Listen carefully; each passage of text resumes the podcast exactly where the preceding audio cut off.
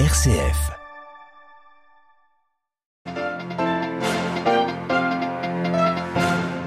Le pape François au Canada à la fin du mois de juillet. Il se rendra auprès des populations autochtones du 24 au 30 juillet prochain. Un pas de plus dans le travail de réconciliation et de vérité entamé dans le pays. Le pape qui a reçu ce matin les membres de la Commission internationale anglicane catholique, il les a invités à poursuivre leur dialogue dans l'humilité et la vérité. Les détails à suivre. Au Vatican, les préparatifs sont en cours pour la messe de canonisation de dix nouveaux saints ce dimanche. Première messe d'une telle ampleur depuis le début de la pandémie.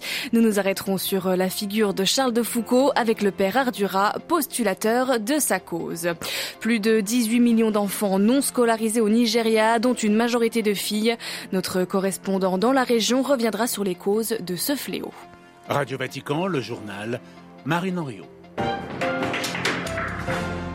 Bonjour, c'est officiel, le pape François se rendra au Canada cet été du 24 au 30 juillet prochain, répondant à l'invitation des autorités civiles, ecclésiales ainsi que des communautés autochtones. C'est la quatrième visite d'un pape au Canada. Le souverain pontife va donc se rendre sur place auprès de ces peuples premiers traumatisés par l'assimilation forcée à laquelle a participé l'Église catholique.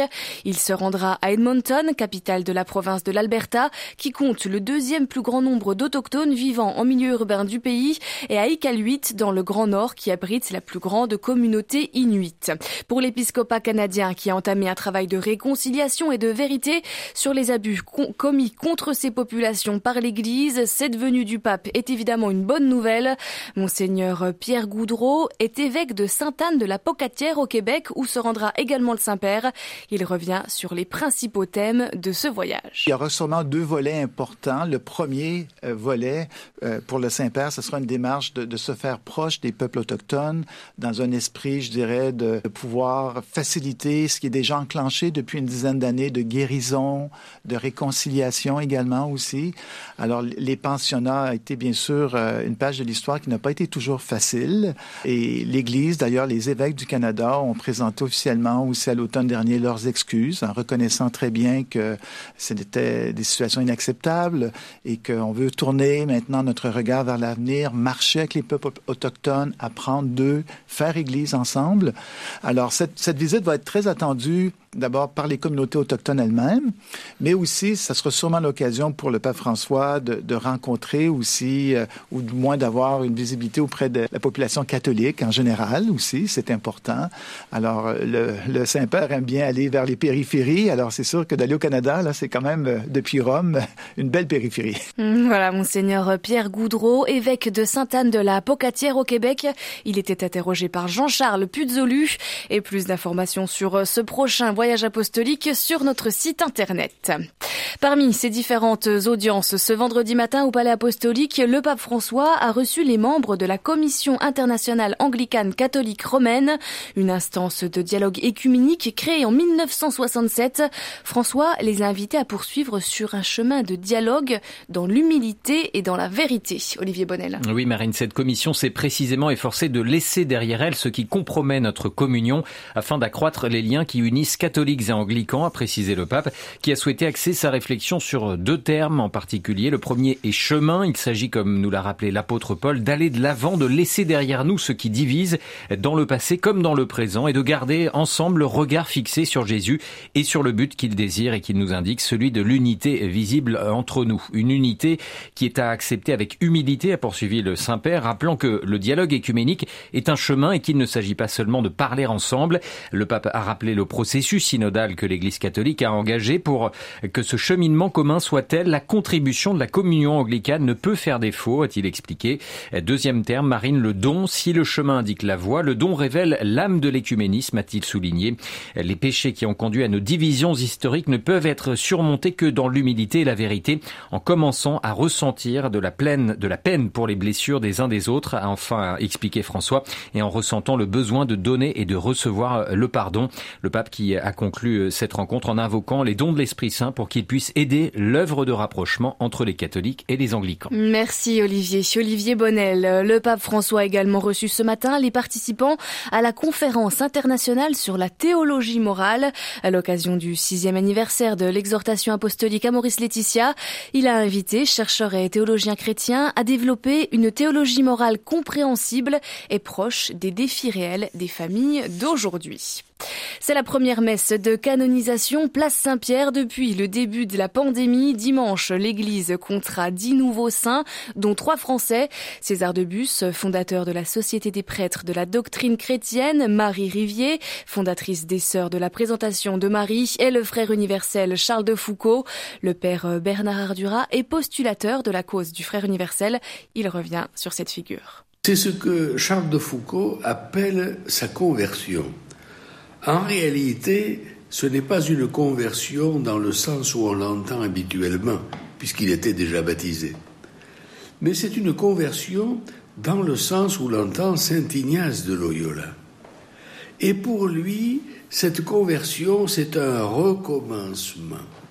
Et alors il va redécouvrir dans l'église Saint-Augustin de Paris un Dieu qui est miséricorde on pourrait dire aujourd'hui, je dirais, il est le patron des recommençants, ceux qui ont abandonné peu à peu la pratique religieuse et parfois même la, la profession de foi explicite et qui redécouvrent un jour cela.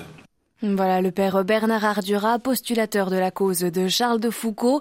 Une interview qui a retrouvé en intégralité sur notre site internet pour retrouver toutes les informations sur les futurs canonisés, mais également les modalités pour suivre cette messe sur place ou depuis notre site internet www.vaticannews.va.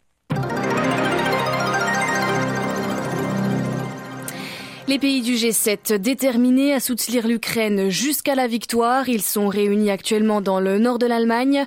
L'Union européenne par ailleurs annonce gonfler son aide militaire pour l'Ukraine, plus 500 millions d'euros pour acheter du matériel militaire, soit en tout une aide de 2 milliards d'euros. Toujours au chapitre de la guerre en Ukraine, Kiev accuse les troupes russes de voler du céréal ukrainien.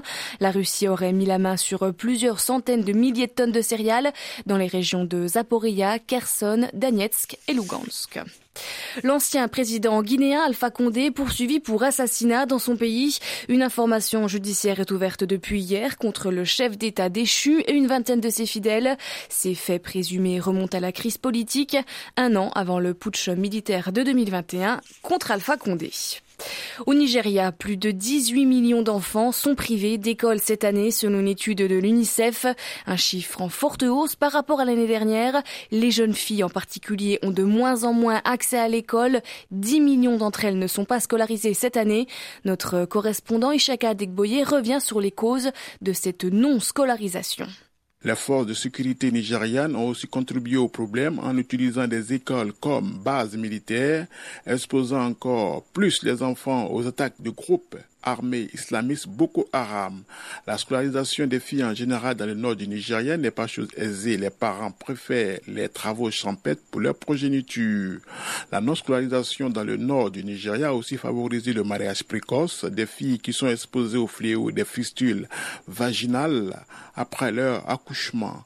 Les enfants non adultes sont des cibles potentielles pour tous les défis sécuritaires qui affectent actuellement le Nigeria. Malgré les menaces et la gratuité de l'école, les parents réfractaires continuent de ne pas scolariser les enfants. Ishaka Deboye à Abuja pour Radio Vatican. Le taux de chômage au Liban a presque triplé depuis 2019 selon une étude des Nations Unies et du gouvernement libanais qui note également que les femmes sont les plus touchées par cette hausse du chômage. Par ailleurs, le travail informel représente actuellement 60% des emplois au pays du Cèdre. La journaliste palestino-américaine Shiren Abou Akleh, enterrée aujourd'hui à Jérusalem, cette chrétienne de 51 ans avait été tuée mercredi dans une opération militaire israélienne à Jénine. C'était une figure de la chaîne Qatar Al Jazeera. Un hommage lui a été rendu hier à Ramallah et puis ce vendredi à Jérusalem avant une messe dans l'église grecque catholique de la vieille ville.